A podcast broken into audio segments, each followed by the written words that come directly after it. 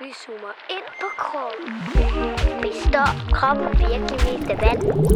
Er det egentlig sundt at spise bussemænd? Jeg har hørt, at man kan sætte ild i sine egne brutter. Kroppen, den er fantastisk. Velkommen til podcasten Barn kend din krop. Jeg hedder Anna, Jeg hedder Lærke. og vi er begge to vilde med kroppen og alle dens særheder. Kroppen er med dig hele livet, så lær den godt at kende sammen med os. Hej og velkommen. I dag skal vi igen tale om en ret fantastisk og uvurderlig del af kroppen. Øh, Vi har alle sammen to styk. Nogle er store, nogle er små, nogle er lidt krøllede, nogle flyver. Det er ørerne. Yay! Ørerne de har betydning for, at vi kan opfange lyd og høre, men de har også betydning for, at vi kan holde balancen og vide, om kroppen den står op, den ligger ned, eller at den måske er vendt på hovedet. Okay, så det er faktisk også ørenes opgave. Ja, Det tænker man ikke lige så tit på. Nej. Altså, man kan dele øret op i øh, det ydre øre, øregangen, mellemøret og det indre øre. Og det ydre øre, det starter vi med. Det er nemlig det, der sidder yderst, og det er det, du kan se. Altså det her, øh, den der sådan øh, øh, stykke brusk, som er øh, med hud udenpå. Der, hvor du har øreringen, der Altså sidder. det man normalt, når man kigger på nogens ører, så er det det, man ser. Ja, Ja. nemlig. Og det er sådan rimelig blødt i det. Det er nemlig det er helt bøjeligt. Ja. Øhm, Så det er vel ikke en knogle? Det er ikke en knogle, nej, det er nemlig brusk. Det er brusk. Øh, så det er fuldstændig, du kan bøje det fuldstændig, som du har lyst til. Altså. Øh. brusk. Ja, brusk, ja, hvad er brusk for noget? Det er sådan noget, som også sidder på enderne af dine knogler, for eksempel, mm. og som er sådan lidt, sådan lidt blødt og eftergiveligt, kalder man det. Ja. Øhm, Jeg kendte faktisk engang en, som kunne folde sit øre ind som sådan en pakke. Nå. Og så sad det sådan helt fast. det er rimelig skørt. ja, det var ret skørt. Nå, men det her ydre øre, som er det, vi kan se, det virker faktisk som en forstærker for lyden, når den når øret. Og du kan faktisk prøve at sætte din hånd bag øret, hvis du former hånden ligesom sådan en skål. Ja, som om Og man havde nogle store ører. Lige præcis, og så kan du faktisk meget hurtigt høre, at lyden bliver noget tydeligere. Øh, og du kan gøre det endnu mere tydeligt, hvis du øh, lukker dine øjne og åbner munden. så, så bliver det faktisk endnu nemmere at høre noget. Ej, hvor er det sjovt. Ja. Nå, og fra det ydre øre, øh, der går øh, øregangen så ind i kraniet, kan vi Altså sige. øregangen, det er så det hul, der er. Ja, det er det hul, der er der. Det går ind øh, ind i kraniet øh, og ender inde ved trommehinden. Og trommehinden er faktisk, ligner faktisk sådan et, et trommeskin. Her kommer der lige en fun fact. Inde i øregangen, der bliver der lavet ørevoks. Og det er lavet af en blanding af gammel hud og sved, og så sådan noget snask, som bliver lavet af nogle celler inde i øregangen. Det lyder lidt ulækkert, og det er det måske også. Men det er ret vigtigt for at holde øregangen ren for skidt og snavs. Det bevæger sig nemlig ud af øregangen med tiden. Lidt ligesom snot kommer ud af næsen. Hvis man renser ørerne alt for meget og stikker vatpinden for langt ind, så kan man i stedet for at få voksen ud, skubbe den for meget ind og helt komme til at lave en prop. Og hvis den bliver rigtig stor, så kan man slet ikke høre noget. Så man skal lige tænke sig om, når man renser ører.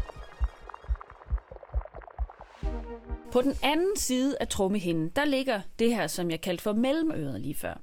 Og det er her, der ligger tre bitte, bitte små knogler, altså øreknoglerne. Dem snakker vi også om i knogleafsnittet. Det var de der, der var de mindste i hele kroppen. Ja, og de hedder hammeren, armbolden og stigbøjlen. Og de sidder i forlængelse af hinanden som en, en kæde, og de kan bevæge sig i forhold til hinanden. Lidt ligesom øh, din overarm og din underarm og din hånd kan bevæge sig i forhold til hinanden. Ja, altså de bevæger sig lidt sammen som sådan en kæde. ja de sidder ja. sammen øh, og kan bevæge sig. Både forskelligt, men også sådan sammen. Ja. Ja. Øh, og hammeren, den sidder faktisk fast til trommehinden. Så når lyden kommer fra dit ydre øre ind igennem øregangen og rammer trommehinden, så får den trommehinden til at bevæge sig. Og den bevægelse får så hammeren og armbolden og stibolden til også at bevæge sig herinde i mellemøret. Ej, hvor er det sejt. Det er ja. næsten lidt ligesom sådan en eller anden uh, geogearløs uh, opfindelse, halløj. Ja, ja. Med sådan noget, der er lige, så skubber det ene til det andet. Og så, Ja, nemlig. Ja. Det ene skubber til det andet. Øh, og så stigbøjlen, som er den sidste knogle i kæden, den har sådan en lille plade øh, for enden, som øh, sidder og dækker over et, et lille bitte, bitte, bitte hul, som øh, går fra øh, mellemøret ind til det indre øre. Og det er, det hedder faktisk øh, vinduet. Okay. Det er ligesom et lille vindue. Og når kæden af de her tre knogler, den bevæger sig, så vil stigebollens plade, den vipper øh, oven på hullet ind til det indre øre. Lidt ligesom sådan en dør, der åbner og lukker. Ja, lige præcis. Her kommer der lige en fun fact. Der sidder en lille bitte muskel inde i mellemøret, som kan stramme trommehinden, hvis der er brug for det. Hvis der for eksempel kommer en pludselig høj lyd, øh, så strammer den lige trommehinden op, så den ikke kommer til at bevæge sig helt så meget ved lyden. Og på den måde bliver lyden ikke helt så kraftig, når den sættes videre ind i det indre øre. Og så er der altså ikke så stor risiko for, at den høje lyd den laver skade på øret. Det er sådan en form for lydrefleks, og det er ret smart.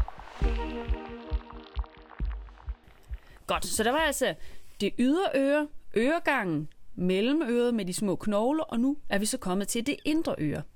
Og i det indre øre, der ligger der to bitte, bitte små sanseorganer, kalder vi den. Ja, det lyder lidt indviklet. Ja, men man skal forstå, at sanseorganer, det er noget, vi bruger til at opfange øh, omverdenen omkring os. Det kan både være øh, kulde, varme, lyd, lys, øh, om noget øh, brænder, om noget... Mm, så det er noget med, hvordan man kan mærke nogle forskellige ting. Ja, hvordan du mærker alt det, der er uden for din krop. Ja. De her to sanseorganer hedder sneglen og buegangen. Der er altså rimelig gang i de skøre navne. Ja, men det er der. Men det, det, det er faktisk ikke så skørt, for det ligner fuldstændig et sneglehus. Okay, men lige hvad er en buegang? Ja, det, okay, det vil jeg godt give dig. Men det er sådan nogle, det er faktisk nogle bue, hvis du forestiller dig tre fingerringe, som, som sidder sammen øh, som en vifte. Ja, Sådan ser buegangene ud. okay. Det indre øre, det er fyldt med en slags væske. Så øh, sneglen og buegang, de ligger altså og flyder rundt i sådan noget væske. Øhm, og når den øh, væske, den bliver sat i bevægelse, Altså når den ligesom bølger lidt ligesom havet, eller hvad? Ja, ja. Det gør den, når stibollen, som vi snakker om lige før, det er den, der sidder inde i mellemøre, og når den vipper på det der lille vindue ind mm. til det indre øre, Den skubber på vinduet? ja, så vipper den den der væske i gang. Aha. Og på den måde, så bliver lyden faktisk overført, hedder det, fra, øh, fra øh, omgivelserne ude omkring dig, altså. Mm, der, hvor det, lyd, altså. Ja, når jeg taler til dig, for eksempel, mm. så kommer det ind som sådan nogle væskebølger inde i, øh, i det indre øre. Og så er det faktisk sneglen, som, øh, som er mega sej til at lave de her bølger i væsken. Altså ligesom bølger mm. ude på havet nærmest. Få lavet dem om til et nervesignal. Altså noget, som hjernen kan forstå. Ja, så nemlig så hjernen kan forstå det og oversætte til lyd, som du Det forstår. er så vildt et system. Og prøv lige at tænke på, når vi sidder og snakker nu, så kører det bare. Ja. Der er ingen fejl i det. Hele tiden, non-stop. Det Og man, man hører jo faktisk også, når man sover. Ellers så vil du ikke kunne væk af dit vækkeur, vel? Nå nej, så ørerne er på arbejde hele tiden. Ja. ja.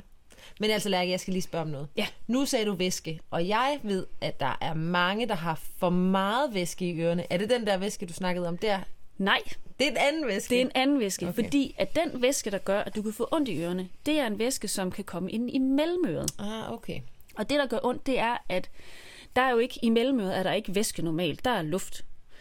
Men hvis du er rigtig, rigtig forkølet, så kan du godt øh, få væske ind i mellemøret. Altså nærmest snot, eller hvad? Ja, det kan man godt. Det, lad os bare kalde det snot. Ja, snot i mellemøret, ikke? Ja. Øh, og, og det gør nemlig helt vildt ondt, hvis der er så meget, så de får trommehinde til at blive spilet helt ud. ja. Så gør det rigtig, rigtig ondt. Og så er det, at man kan få lavet et dræn, Ja, det kan så man. nemlig. væsken kan løbe ud af sådan en lille kloak. Hvis den ikke kan løbe ud der, hvor den normalt løber ud, så kan man lave et lille hul, nemlig trommehinden, så den kan løbe ud. Smart.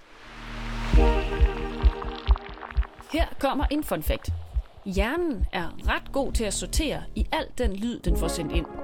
Øh, den kan faktisk godt sortere det vigtige ud fra det mindre vigtige. For eksempel, hvis du står på en togstation, og lige i det toget det kommer larmende ind på stationen, er der også en meddelelse i højtaleren øh, på stationen, som du bare skal høre. Og selvom der er rigtig, rigtig meget larm fra toget, som i virkeligheden måske overdøver den besked fra højtaleren, så kan du faktisk godt øh, høre den meddelelse, fordi din hjerne kan finde ud af at skrue op for den og ned for larmen fra toget. Den filtrerer. Helt ærligt, nu har du altså snakket rimelig meget om, hvordan ørerne de kan opfatte lyde og høre. Ja. Men du startede med at sige, at de også sørgede for, at vi kunne holde balancen, og også sørgede for, ligesom, at sørge for, at vi vidste, om kroppen den vendte op eller ned eller drejede rundt. Ja. Øh, og det har noget at gøre med de her bugange, som også sidder inde i, Altså det, de der tre fingerring. ja, Ja. som sidder inde i det indre øre, lige ved siden af sneglen.